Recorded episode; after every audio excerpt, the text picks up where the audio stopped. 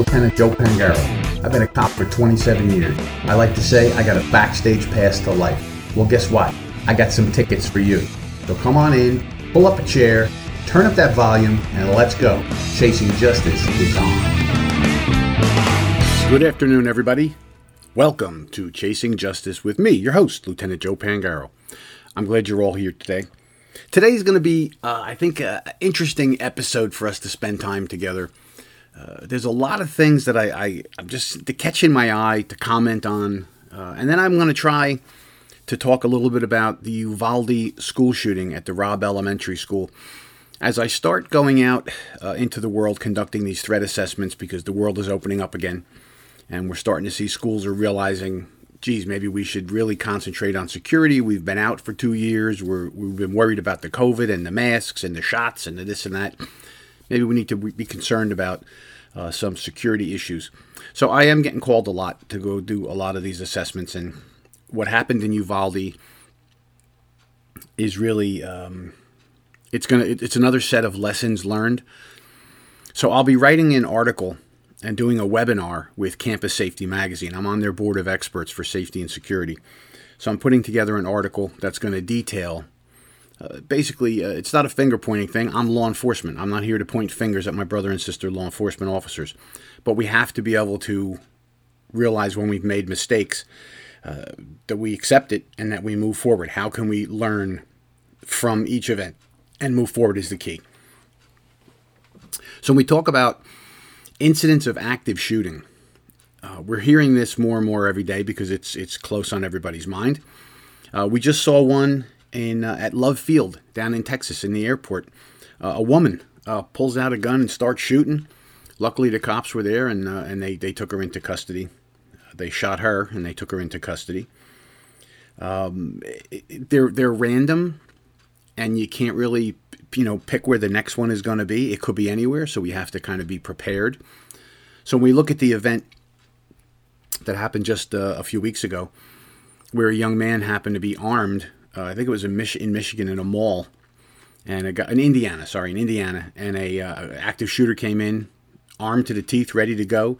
Uh, he shot and th- killed three people, and then a 22-year-old kid who was uh, allowed to carry a, a, a, concealed weapon because of the state law produced his weapon and killed the shooter before he could take out 10, 15, 20, 30 people, whatever it was.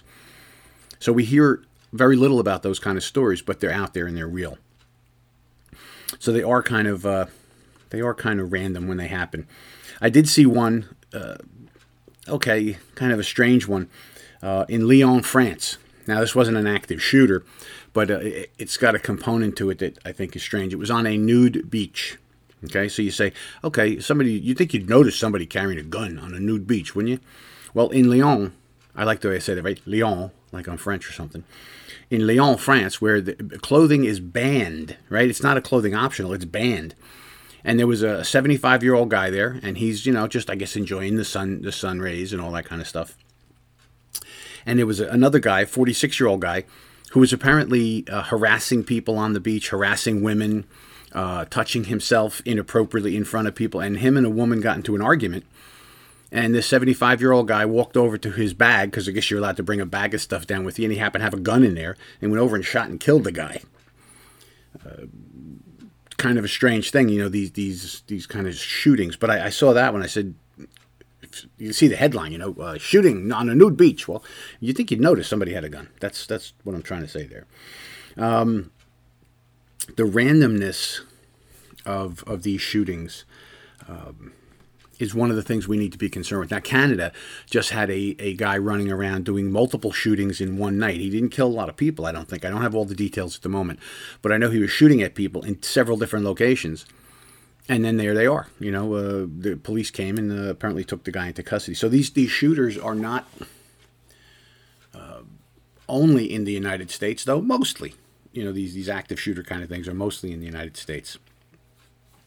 So we're going to get to that when we're going to talk about Uvalde in a few minutes, the uh, Uvalde school shooting at the Robb Elementary School, because the initial interim report, not the final report, the interim report has come out from uh, from Texas, and I'm going to go over some of the things that are in there and talk about them.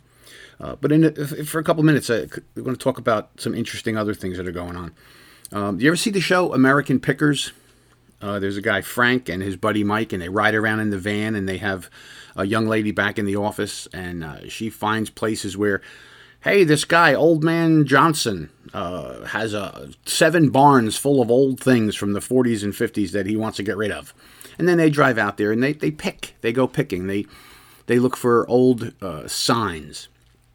Apparently, there's a huge market for these kind of things. Old signs. They buy old bicycles if they find them. They have a store.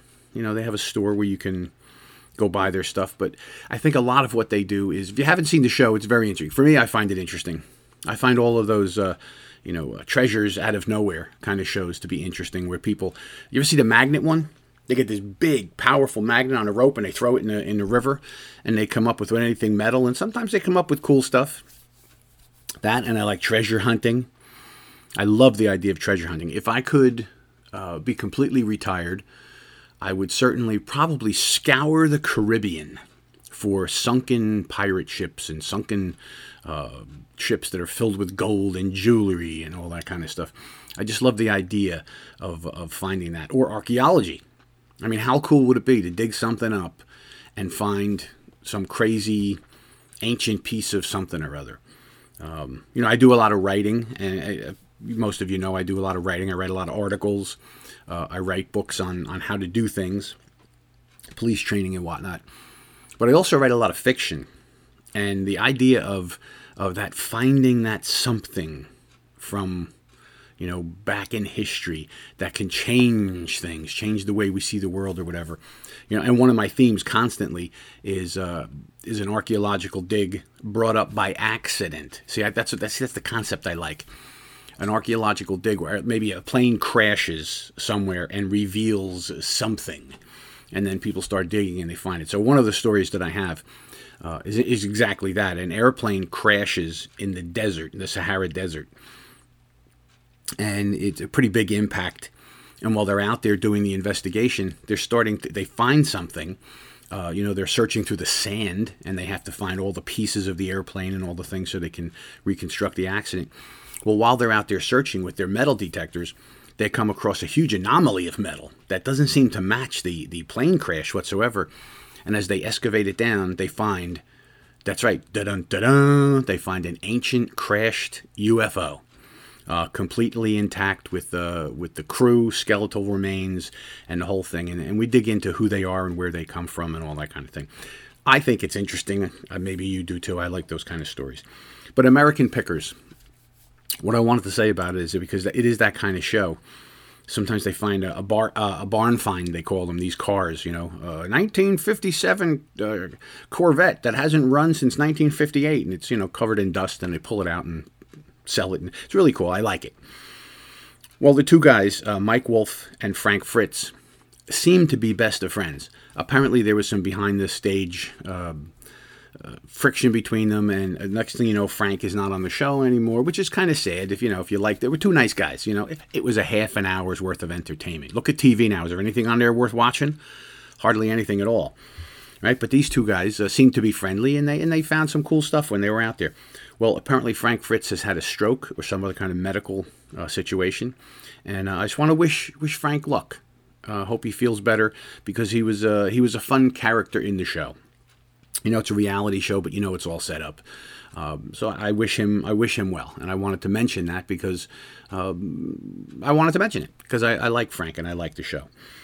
Another interesting thing I saw, which I want to say interesting, but also bizarre.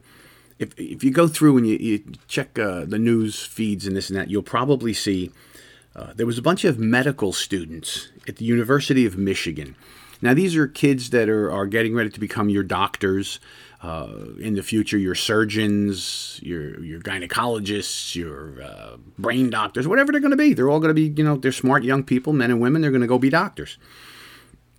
And there's a ceremony called the White Coat Ceremony. Now, I don't know all about it, but I do know apparently at some point in your education, to become a doctor, uh, there's this white coat ceremony where you go and you get your white coat, your doctor coat. You know, it's a symbol. We, we, we do lots of things on symbols, don't we? Uniforms and symbols, they say things about us. So these uh, these students are all in this uh, auditorium, and there's a speaker that's going to come in and give a keynote speak speech to these students. And you say, "Oh, that's you know fantastic. That's cool. What's cool about it?" Um, well, the woman who was uh, giving the keynote speech was a horrible, terrible person. She was, here it comes, pro life. Imagine that. A disgusting pro life person who believes that, you know, we should support life and protect life. And uh, oh my God, what a horrible person she is. So, a whole bunch of these students, I think in the article I was reading, it said two dozen students when she was introduced to give her speech, they stood up and walked out of the auditorium. There's, there's video of it. You can see it of these, uh, you know, these woke students uh, walking out on the keynote speaker. Now, the speech was not about abortion or or uh, killing the elderly if they want, you know, if they're unuseful to us anymore. This was really uh, just a keynote about the celebration they were doing. You got your white coats. We're moving ahead. But these students were so woke that they demanded that this professor, and I think she was a professor from the university, was going to give a talk. And they said, well, you know, she's horrible. She's this pro life person. We can't have her speaking here. Now, when I tell you that, what what what comes to mind when you think about the the players in this routine? Okay, you have students. Okay, I get that. That's good. Students are good. Um, and they're doctor students, you know, medical doctors. They want to be MDs. They want to be your doctor. Now, what was the uh, the Hippocratic Oath? Remember that the Hippocratic Oath, and that was when these doctors had to take this oath before uh, before they would begin their practice. Right? Um, I'm going to see if I can find it here because it's interesting. One of the things it says first, do no harm. Right? That's what first do no harm. The Hippocratic Oath is an oath of ethics, ethics historically taken by physicians. It's uh, one of the most widely known Greek medical texts. Its original form requires a new physician to swear by a number of healing gods to uphold specific standards. The oath is the earliest expression of medical ethics in the Western world. Okay, uh, pretty interesting. Um, but what exactly uh, do they tell you? Well, it, it, it doesn't say a lot um, in here. They're not going to give you the exact one. I'll see if I can find it, but I don't I don't have the specific principles about what it is.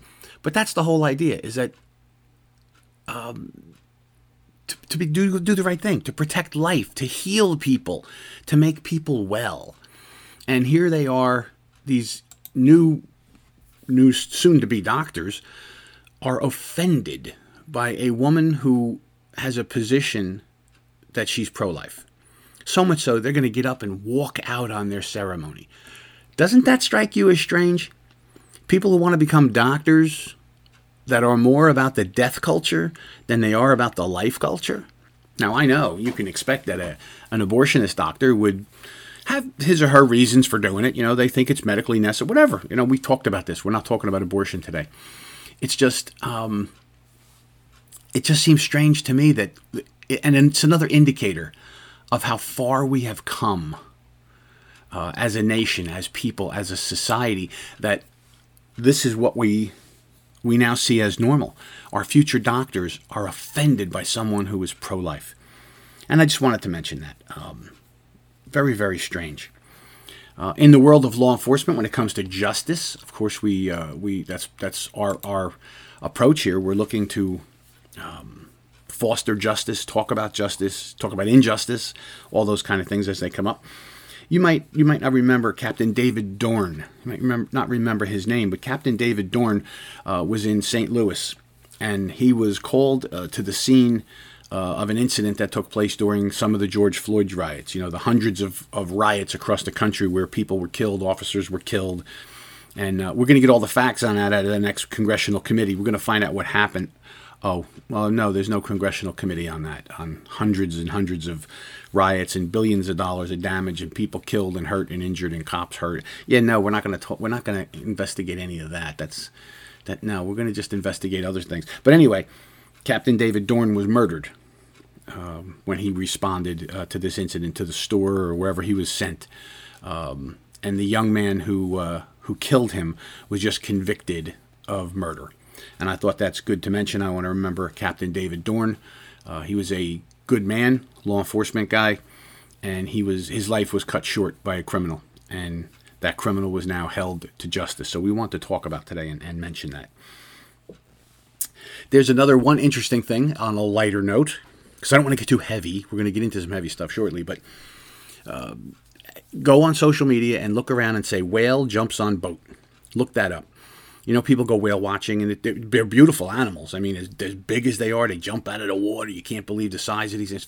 Well, this one whale jumped out of the water and came down on like a 25 foot boat, uh, hit the front end of the boat, didn't sink the boat, uh, didn't destroy or kill anybody. But it's amazing to see where this whale breaches right out of the water and boom, lands on this boat. And there, there's boats all around. So if you're watching whales and you know they breach, I guess I guess you could anticipate that such a thing might happen, but it's uh, it, it's just really weird to see. Now, my daughter Marisa Joy, uh, a most wonderful, talented, powerful young woman, uh, her thing is she she's scared to death of whales, except for the whales that we saw when she was little when we went to uh, SeaWorld. Although she later on uh, became a pro advocate of getting those whales out of those kind of parks. Uh, because uh, you know they're, they're, apparently they're not happy in there, and we can get into the whole thing about zoos. How do you feel about zoos? You know, I get the idea of a zoo. A zoo is so that we can see the animals and learn about them, and, and people, I guess, have more appreciation for. It. But you can't imagine. You ever go to a zoo and you see this powerful lion, this beautiful creature, and it's pacing back and forth. Even if they give them like a habitat, natural looking place to be, they, you know, they're they're miserable. You know, and are we really doing that much good? See, I'm getting off on a tangent now because of this uh, this story about the boat uh, and the whale. But the reason that I'm bringing that up is because my daughter Marisa, we always tease her. The idea of a whale getting close to her um, is something that just freaks her out. You know, it's like uh, monsters under the bed when when you talk about uh, whales. So anytime anybody in our family sees a, a video or a meme or anything about whales, we cut it and paste it and we send it to Marisa. So there was one that I saw. There was a guy walking on the beach and he's looking at three orcas. Uh, you know, the black and white little killer whales. And he's he's looking at them and, and they're like they're swimming closer to him and closer to him and he's now he's like in two feet of water. Then they rush him just like they do seals when they want to eat the seals. They knock him down, they and they grab onto him and drag him out in the water. Well, that was pretty freaky. And I sent that one to Marisa, and uh, I think she stayed out of the ocean for two or three years after she saw that. So there, there's some interesting stuff out there, and I wanted to touch base on some of it before we get into uh, our conversation about Uvalde, because there are a lot of things um, that we need to we need to keep aware of and, and, pay attention to. So that's that's what I'm trying to do here today. Um, let's see. And that's Shark Week. I don't know if you watch Shark Week. I like Shark Week. Uh, I'm into that. Now, how many sharks have bitten people uh, off of Long Island? Right? All of a sudden, and then now they're saying there's a picture of a shark. Looks like a shark breaching off of Queens, New York, of all place. So there's a lot going on out there when you get to, to this type of year. Um, are you going to put masks back on? Yeah, let's talk about that for a minute. Are you going to put masks back on? Well, you know, in some places they're talking about remasking, and now the monkeypox is out there. Oh, uh, the World Health Organization, the WHO, has now declared it a World Health Emergency. Isn't that funny?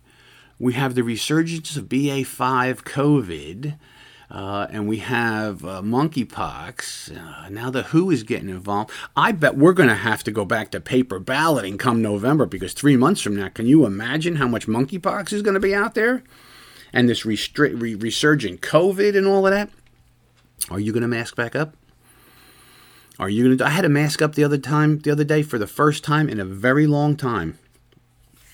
Uh, I went to a doctor's office for a checkup, and I walked in, and everybody in the place was in masks. And they said, uh, "Oh, could you please put a mask on?" I don't have a mask. We don't we don't wear them anymore. Oh, we have one here for you right here, and I put it on.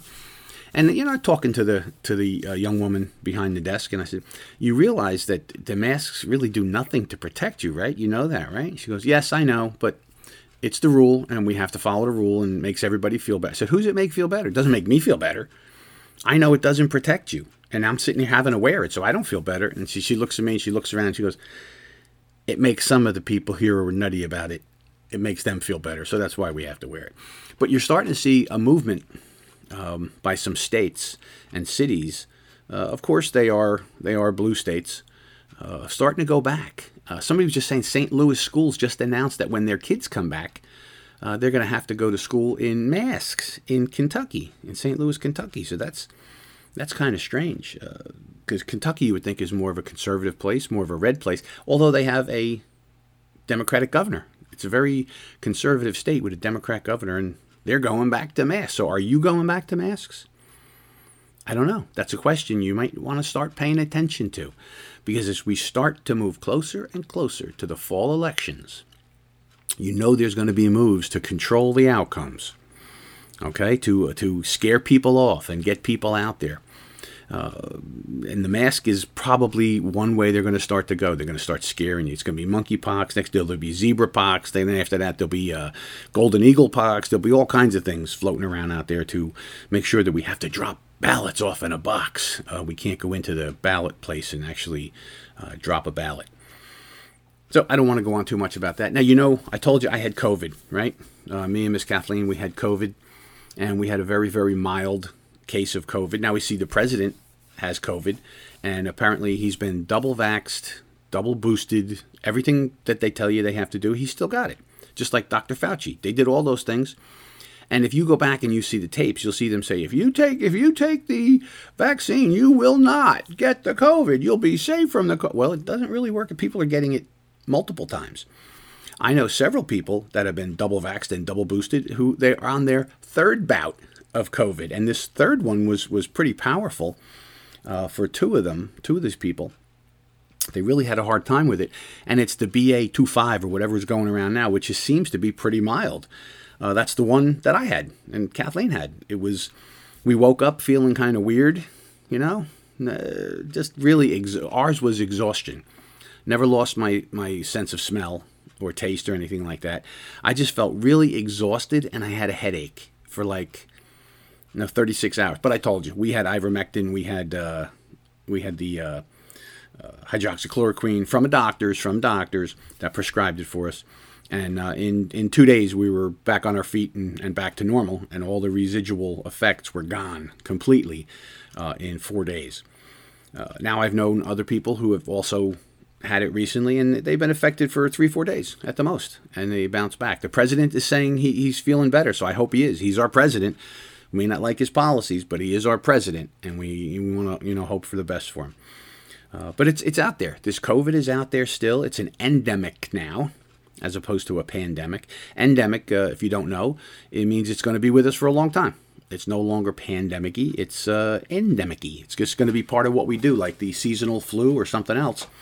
And of course, it'll continue to, uh, to mutate unless it disappears over time. Now, there's something interesting when you listen to the doctors.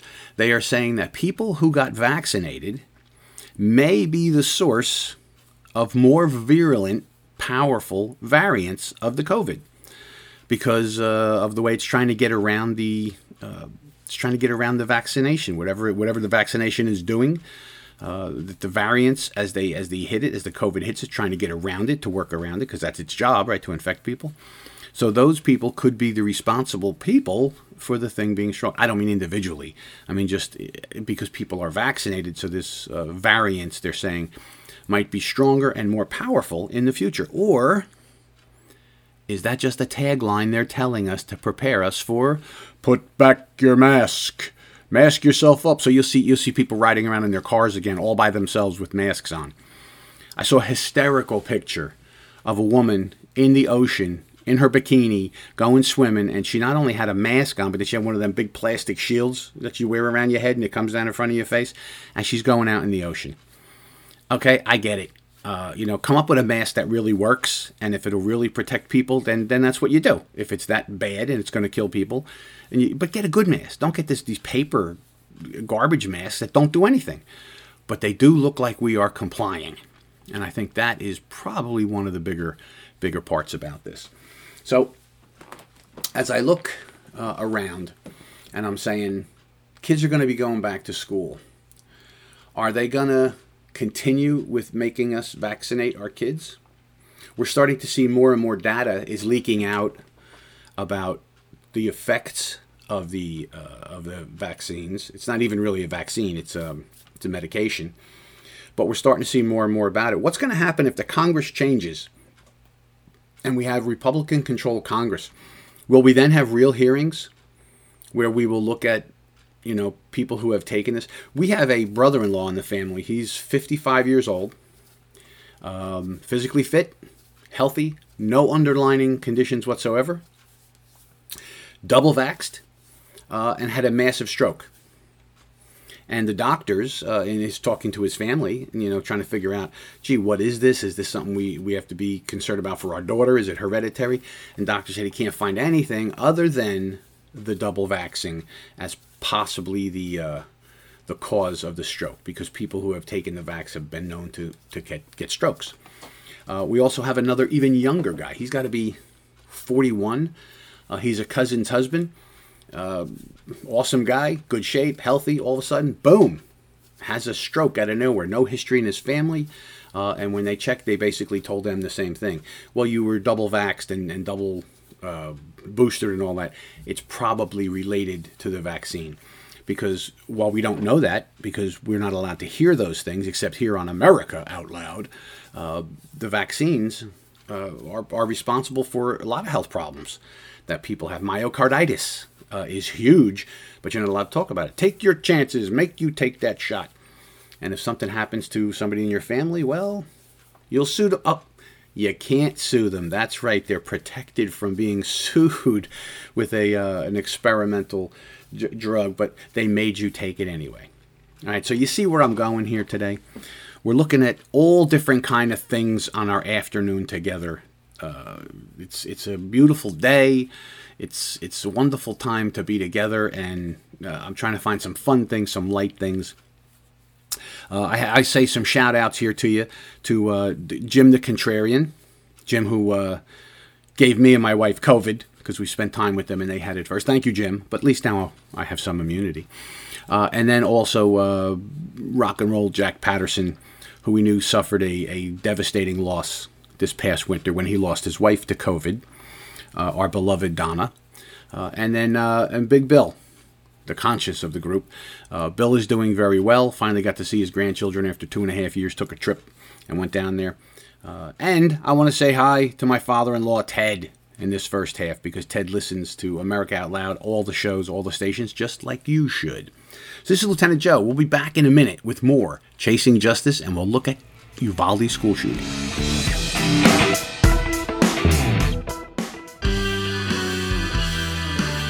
All right, you've all heard Malcolm and the great Dr. Peter McCullough talk about the povidone iodine based nasal spray Cofix RX. They talk about it because it's a product that actually works in combating colds, flus, and coronaviruses. Cofix is made in the USA and recommended by thousands of doctors and pharmacists nationwide. It's simple. By attacking viruses where they incubate, you make it easier for your body to heal. Check out the Cofix RX banner ad on AmericaOutloud.com and save 20% by using promo code OUTLOUD.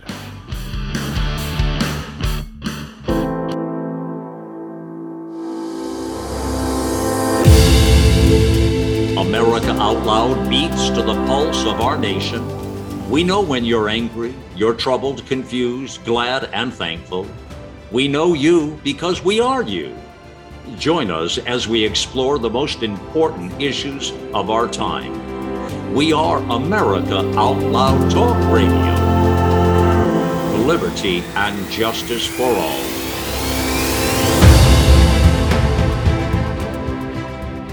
In today's world, there's no escaping the headlines filled with warnings about emerging viruses and dangerous superbugs. Genesis is the only technology that safely and effectively obliterates harmful pathogens both in the air and on surfaces. Genesis plus HOCl neutralize these threats to your environment in just seconds. Find out more about this amazing technology at genesisfogger.com forward slash out loud for a 15% discount. With Genesis, you'll be prepared for what's next. All right, everybody, welcome back to Chasing Justice with your host, Lieutenant Joe Pangaro. So I tell you, uh, the last bunch of times, uh, I just I got a special delivery the other day you know when you want something and you're thinking about it and you enjoy it, whether it's uh, your favorite cupcake or your favorite kind of adult beverage, or whatever it is that you want, and uh, you say, "Oh, you know, that's really good. I enjoy. it. I'm gonna go get it." Well, one of the things that uh, I was happy to see show up the other day was a new issue and branding and packaging of uh, my favorite uh, vitamin supplement, Healthy Cell. Yes, uh, I enjoy it so much, and I was starting to run low. And I started to say, yeah, you know what? I, will order it when I think about it. I think about it, and then Kathleen says, "Listen, you better order it because it's, it's you're not you're going to forget about it, and then it's not here, and then you're going to be the one who suffers." And I said, "You know, you're right because it's really helped me uh, over the course of time. Like I said, I used to get these sinus infections, and I haven't had one in a very long time. The only thing I'm doing different is taking this immune boost. So." I said, uh, "Let me order it." I ordered, and then here comes the uh, the delivery guy on the front porch, and there is my healthy cell, the blackberry flavored healthy cell. Uh, so I'm going to tell you, if you're looking for something to help you, if you're looking for something to help you uh, strengthen your immune system, so you can fight off colds and COVID if you get it, and whatever, uh, healthy cell, very good immune boost. And I got this uh, focus stuff also you know, you're 60 years old and I'm busy. My brain is going a thousand miles an hour. I'm writing, doing radio shows and all that kind of stuff. I said, let me try that too. When I was when I was on the website looking at it, I said, I got so I got some of that, and uh, I'm I'm trying to determine if I if I feel a difference, and if I do, I'll tell you about it. But it's a healthy cell. The immune boost is excellent. Uh, so if it's out there, you go, it's on the it's on the network. They they advertise on the network. Go and uh, take a look. Do yourself a favor. Give it a try. All right, now the interim report came in about uh, Uvalde, the school shooting at the Robb Elementary School in Texas. And we've all heard lots and lots of different stories. Uh, you know, teachers propped the door open, and that teacher must feel terrible that they propped the door open. He came in there. Uh, somebody had a shot at him, but they didn't have a shot at him. They should have went in. They didn't go in. Did they follow their policy? Did they not follow their? All this stuff we're, we're hearing. There's such a a cacophony of, of stories and like everything else you get initial different stories. I will t- I will say this. Um, uh, my commentary about this is not to point a finger and hurt my brothers and sisters in law enforcement. Uh, you know when an officer gets killed in the line of duty and we see that it was an inevitable kind of thing because the officer was involved in an armed robbery arrest and there was people with guns and this and that and you say, well, the officer did their duty and they died, you know. But as a lot of times we see when an officer does something in not the best way and they end up losing their life. Well, nobody wants to talk about that, you know. And internally, we should, as law enforcement, we should talk about it for lessons learned. What did the officer do right and wrong that ended in his or her death, right? So that we can avoid that in the future. And I think that's a learning tool that we all have to be aware of you know, the lessons learned thing. I use it all the time uh, in my teaching and training and writing. We have to be able to look at where we went right and where we went wrong and then learn from it so we don't do it the next time you know so i have um, i have some documents that i put together i have the actual report and i'm going to start um, i'm going to start putting together my article um, so that i can uh, put it. I'm doing a webinar to you, so it's a lot of information. But I'm, i wanted to go over some of the the, the highlights here. Um, let's look at the first thing. The doors were propped. What are they reporting in the um, in the news and this and that was that there was teachers propping doors. Well, ask any teacher, ask any principal, anybody, anywhere in the country uh, about door propping in schools, and you will find out that it is a much bigger problem than people let on. It's a much, much bigger problem than people let on. When I do a threat assessment and, uh, and I go around and I read the school policies first on, on safety and security and all that, and there is almost inevitably every school district has a policy you will not prop doors open. These are exterior doors, you will not prop them open. And then I go around, and when I'm doing my assessment, I inevitably find doors open because people prop them open for lots of reasons. None of them are evil reasons, they're all convenience reasons. Uh, we do find sometimes we'll have employees in a school district um, prop the door open because they're going to run out and smoke a cigarette. Now, most schools say you can't smoke, but I know that people who are addicted to uh, to nicotine, who smoke, they have got to get that cigarette in. So they prop a door, they step away from the building, they have the cigarette, and then they run back in. Okay, that's a reality. Um, we also find that sometimes it's hot.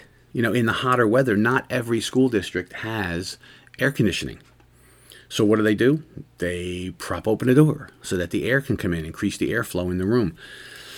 We also see people who prop it open when they have to run out to the playground, maybe, and tell some kids to come out or tell, tell some kids to come in. They prop the door so they can come and go. It's for convenience uh, because locked doors are inconvenient, right? So in Uvalde, we heard that a, uh, a door was propped open, and that's how our killer got in there and got to everybody. Well, it turns out that there was a propped door somebody was advised about it and they removed the propping. It was a rock or something in the door. They removed it and the door closed. The problem was there were two doors on the side of the school that were left unlocked. They weren't propped open. Turns out the report says they were actually uh, unlocked. The door that people reported was propped open had been, but a teacher removed that propping, but the door was still unlocked, which left the school vulnerable. Now you say to yourself, how could somebody do such a thing at this day and age? Well, I'll tell you. Uh, I go all over, I teach, I lecture about school safety and security, and I will uh, inevitably ask a question about so, how many people here still don't lock their doors? Now, you would think in in this day and age, after all we know about school shooters, and now Uvalde, where a kid walked in an unlocked door and killed many people, that nobody would raise their hand. Well, shockingly, guess what? You still get people will raise their hand. I say, why do you leave your doors unlocked? And the answer that I get most of the time is that people say, well, uh, our parents don't want to feel like it's a prison. They don't want to feel like they can't get in to see their kids when they want, and they want to be able to get in, and the school board uh, says, okay, leave the front door unlocked so parents can just come in. Well, two things. First of all, uh, once your door is unlocked, now a killer can get in. And number two, most places the killer goes uh, are to our front and back doors. That's why we have to harden them first. All right, so that's the first rule. We harden the front door and the back doors because that's where our killers get in. They go in the same places we do. When you show up to school, where do you go? You go to a front door, don't you? Even if you park in the back parking lot, you walk all the way around, you go to the front door. Well, that's what shooters normally do. Right? Um, interesting things that came out that there was, those two doors were there. They, they weren't propped. Another thing we start to find out um, when we talk about people who do this, um, people who do these kind of killings and shootings, and I talk about it. Uh, there's not a profile, as I've said before. There's no profile of a shooter. There are traits, though, that we can look at. There are traits of, of these shooters that we can say, oh, we noticed that out of so many shooters, lots of them did this or did this kind of thing. Well, one of the things we see is how they start to dress. And I've addressed this in articles, uh, parts of, of webinars and teaching that I do, uh, in how they start to dress. And I, have covered this before, but I'll, I'll give it to you again real quick. It seems in the mindset of these people who are going to kill us, whether it's at our workplace or our schools, they are going to battle. Uh, and when you go to battle, like the army, don't you wear specific kinds of clothes? Right? So we see that many, many of our shooters will start to dress in military type garb or, or you know weaponry based kind of garb, uh, battle dress uniform pants. Those ones with all the pockets all over them. The the vests where you could put all your magazines and stuff. And they start to wear that stuff. They wear dark colored clothing, um, that kind of thing. So here, uh, right out of the report, uh, we see that it says here. Uh, let's see. The attacker began wearing black clothes, combat boots, and had long, unkept hair. He was active on several media platforms, uh, including TikTok, Instagram, YouTube, and a French live streaming platform called Yubo. He networked with his local peers in ongoing trap, uh, chat groups, and he played a range of video games, including uh, some, some of the more dangerous ones that are out there, the ones that are really horrible. Uh, most of his usernames and even his email reflected the themes of confrontation and revenge. The attacker began to demonstrate interest in gore, violent sex, watching and sharing gruesome videos and images of suicides, beheadings, accidents, and things like that. All right, so this this kid, uh, by doing this, when people start to do these kind of things that we can see, all right, that's called leakage. So what's going on in their head starts to leak out, and we can start to see that they're building up to something. He told people uh, that that he was considering doing something really, really big. Um, on some of these chat groups, some of the kids that, that he was involved with, they called him school shooter because of his commentaries and the things that he was doing. So it's it's really um, the idea of leakage is real. If you notice somebody all of a sudden starts to change their dress, how they dress, what they do, they start to wear those kind of things that you say, boy, that, that, that looks weird. And that's what these people said about him. They said, man, this guy's looking weird. Uh, he's kind of looking like a school shooter. Yes, the dress code is very, very common. We look at the Columbine shooters and we see that those two killers wore the same kind of clothes, BDUs, army kind of clothes. They they wore black clothes. The uh, the killer at Sandy Hook dressed in all black with a black hood, and in he went. So when we start to see those kind of things, you, you need to do something. You need to, to notice if you're a, if you're in a school and you're a school person or you work in a school, you're an administrator, teacher, whatever, and you notice that one of your students is withdrawn, is is not connected to people and they start wearing these kind of things, you need to let somebody know. You need to say something. Hey, you know, there's a kid in my class, kind of a loner, uh, kind of a guy that you know doesn't get along with people. They none of the kids really like him, and now he started wearing like military-looking clothes. This is a trait that we can see in multiple people who have done active shootings. That that's how they dress up. They're dressing for battle.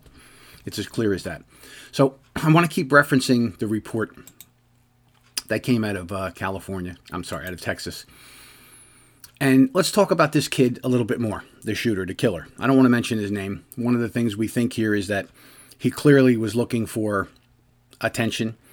Uh, we know that in the days before the shooting, he made a big deal out of the shooting in Buffalo. He seemed to be fascinated with. So I'm, I'm going to read a little bit right out of this report and then we'll talk about it. You know, the attacker got a job in late 2021. He first worked at uh, a burger store. I'm not going to say the name of the places he worked.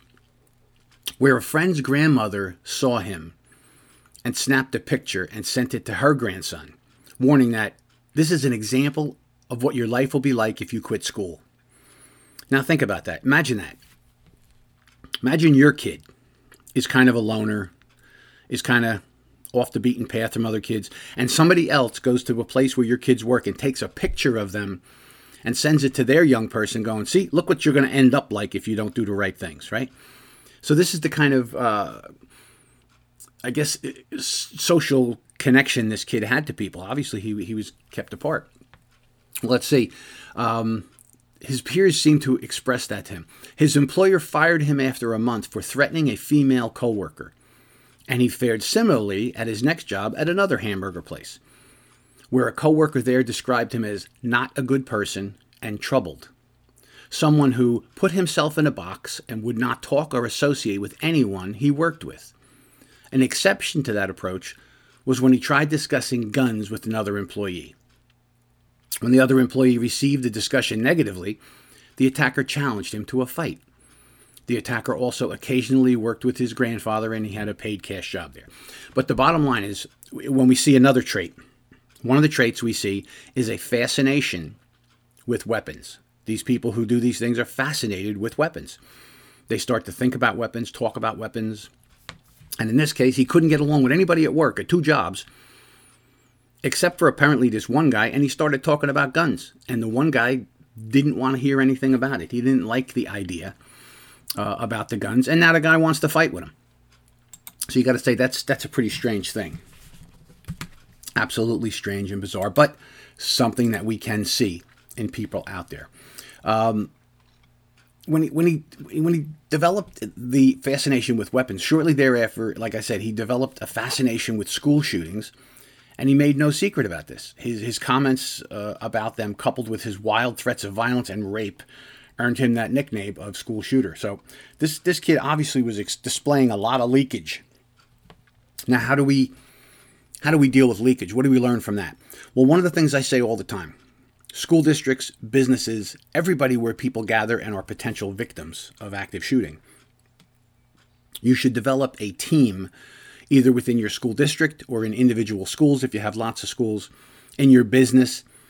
Develop a team and then train them to identify potentially dangerous people. Now that's a training that I do. I teach that to schools and to businesses and there there are techniques that you look for. You know, you evaluate a threat. What is a threat? Well, in lots of cases we'll see somebody say uh, they'll say something at the water, water cooler or at lunchroom, or they'll make a comment to another employee, or these kids say things to other kids. And on face value, the words that they use don't sound as threatening as maybe the inflection in their voice, the way they looked at you when they said it, the tone of voice, that kind of thing. So, for an example, if somebody says something like, uh, say they got written up at work because they got a bad attitude and they're having a problem or whatever, a kid in school uh, makes comments to people that people don't like, he's harassing, whatever, and they're called to it, called to account for it. You might hear somebody say something like, Really? They write me up one more time and this whole place is going to see what I'm going to do. Now, when you think about those words, write me up again, and this whole place is going to see what I'm going to do. Is that a threat? Well, yeah, it's a threat. What does he mean? They're going to see what I'm going to do. Well, a couple of things. He, he could quit. He could walk out. He could steal client information. He could do a lot of things. And he can come back to work with a gun and kill everybody. Right? So when, when they call the police, if somebody does call the police over a thing like that, a lot of times we will find our officers show up and say, okay, he threatened you. How did he threaten you? Well, he said if he gets written up again, he'll show this whole place, this, that, and the other thing. And to the average law enforcement officer, unless he said something like, I'm going to come in tomorrow and kill you, uh, they don't necessarily see that as a threat. Well, what was he saying? He's blowing off steam. And then they go talk to the guy. And the guy says, Yeah, that's it. I was just blowing off steam. I was annoyed. They, they wrote me up again. It's like the fifth time in a year they wrote me up for nonsense around this place. Everybody else gets away with stuff, but not me. I get picked on all the time. The officer may write that as a disorderly person's call. But in reality, the reason people parse their words like that is because they understand if they say, I'm going to come back and kill everybody, that that's going to tip everybody off to what they're doing. So they parse their words. Oh, yeah? You'll see what happens. You write me up again. Right? That kind of thing. So we have to be able to identify what a threat threat is. Now, the FBI uh, quantifies threats as low, medium, and high. Now, the difference between a low threat and a high threat uh, and everything in between really has a lot to do with, uh, with the timing, the words that were said, um, and what it is the person says they're going to do. So, the more realistic a threat is, the more realistic it is, the more you have to take it serious. So, you might have a kid say, Oh, yeah, I'm going to blow this place up with a nuclear bomb. Well, that that's a threat. we would all get that. There's a bomb involved. They're going to blow something up. But what's the reality of a kid getting his hands on a nuclear bomb in high school? Right now, you can get a lot of things at the local hardware store, uh, but you can't really get fissionable material that you can make a nuclear bomb out of. So when a kid says something like that, you have to weigh that out. What was the kid? The kid was angry, threatening. Do you investigate? Yes, they said they're going to blow the school up, so you got to come back and you know investigate. The police should be involved. You go talk to them. But the real reality of that is that that's probably a very low level threat, even though he's talking about a nuclear bomb, which would scare everybody. But kids can't get nuclear bombs, so they're not really going to do that. The next level threat uh, goes from, from simple words, when people say something stupid like that kid, to when somebody says something um, a little more credible. Like, you know what? I went on the internet and I found out how they made those uh, pressure cooker bombs, and I'm going to make one, and I'm going to blow this place up. Okay, now you have a much more specific threat, don't you? The kid said specifically he did, he took some action. I looked it up on the internet. Can you look up pressure cooker bombs on the internet? Yes, you can. There's all kinds of things you can look up on the internet. So if a kid said he did that, now he's oh, I could make okay, that's kind of more realistic, isn't it? So now when you call the police and the police investigate, what are they going to want to investigate? They want to gonna talk to the parents and find out has the kid been online? Has the kid had any packages delivered recently from Amazon or from some other place, and they delivered him a pressure cooker? Uh, has he bought uh, has he bought chemicals from the hardware store? What is he doing? Because you can make all that stuff based on what you see on the internet. So you'd maybe do a little. That's a little bit more of a threat. A very high level threat is one that is very very specific. You know what, principal? Next time you come out that back door, I know you come out D6 and go to your stupid uh, uh, Jeep Cherokee back there. I'm going to be waiting for you, and then you and I are going to finish this. That is a pretty straightforward and direct threat that has a lot. Now, could the kid know where the principal goes? Out which back door? Sure. Could he know what kind of car he has? Sure. Could he make that threat? We're going to end this. Yes, that's a very high level threat because it's very specific. You might hear an employee at work say something like that too. Uh, you know what? you might not want to come to work Friday because it's going to be not a good day around here. Like that's a direct, specific threat. You, you're going to have to intervene there, and that's the idea. So, training a team, uh, training a team of people in a school, a business, anywhere that people congregate, a religious facility, so that they identify when someone makes a threat. Is it a low, medium, or high level threat? Is it realistic? and what is our intervention tactic going to be? All right, so you start to start to see that someone has started leaking. They're saying things. They're doing things. They're fascinated with guns. They're making low-level threats. Now you have to intervene. So that kind of training everybody needs to get. Uh, I provide that kind of training to schools and to businesses and all kinds of places. So there's training out there. You can go find it. You can go get it. All right, so I want to go back to the report here for a second. All right, so let's see. What else did these people say? when it came to his uh, to his work. I oh, here's here's real again. Here's with the leakage. So he played these video games with people, and he taunted. Uh, they taunted him with the nickname. It became a running joke. The school shooter, uh, and the other thing, his online behavior uh, got crazier, and he even started sharing pictures of himself wearing a plate carrier. Now, a plate carrier is uh, it's like a, military vest or a law enforcement vest, and the plate they're talking about is a bulletproof plate that officers put into the vest carrier so that they can protect themselves from uh, from that kind of thing. And he started showing the pictures holding up a BB gun right? And he wanted to scare people. So we, we know that these people do these kind of things. Um, you have to listen to how people how people view this person and that kind of things. All right, so we know now that this interim report came out, and the the idea that the door was propped open was there was some truth to it, but they unpropped it when they heard that there was a threat. Um, the, the next one that I read in the report, and this is this is still conjecture because they're not positive when it came out that one of the officers asked his had a shot as the guy was approaching the school, had a shot at him and said, you know, Sergeant, should I take the shot? And then the sergeant didn't answer. Uh, and by the time he looked back at the guy, the guy was already close to the school. And he was all dressed in black. Well, we know uh, the killer in this case was dressed in black. But there's also a reality that in their investigation, what they found out that there was a gym teacher out in the field uh, who was also dressed in black, and he was shuttling the children back into the school, screaming to lockdown, telling people to lockdown, and he was moving towards the kids. Now, this very well could have been what the police officer saw, so it's a good thing he didn't take the shot. If it was the uh, if it was the gym teacher, right? So you got to imagine how how quickly these things move when they're taking place. It's easy to sit back and Monday morning quarterback what everybody did. But at the same time, when you're there, I mean, think about that. That might be your job uh, to protect people, and, and using deadly force sometimes is part of the job. It's, it's something you have to wrap your head around when you're in law enforcement.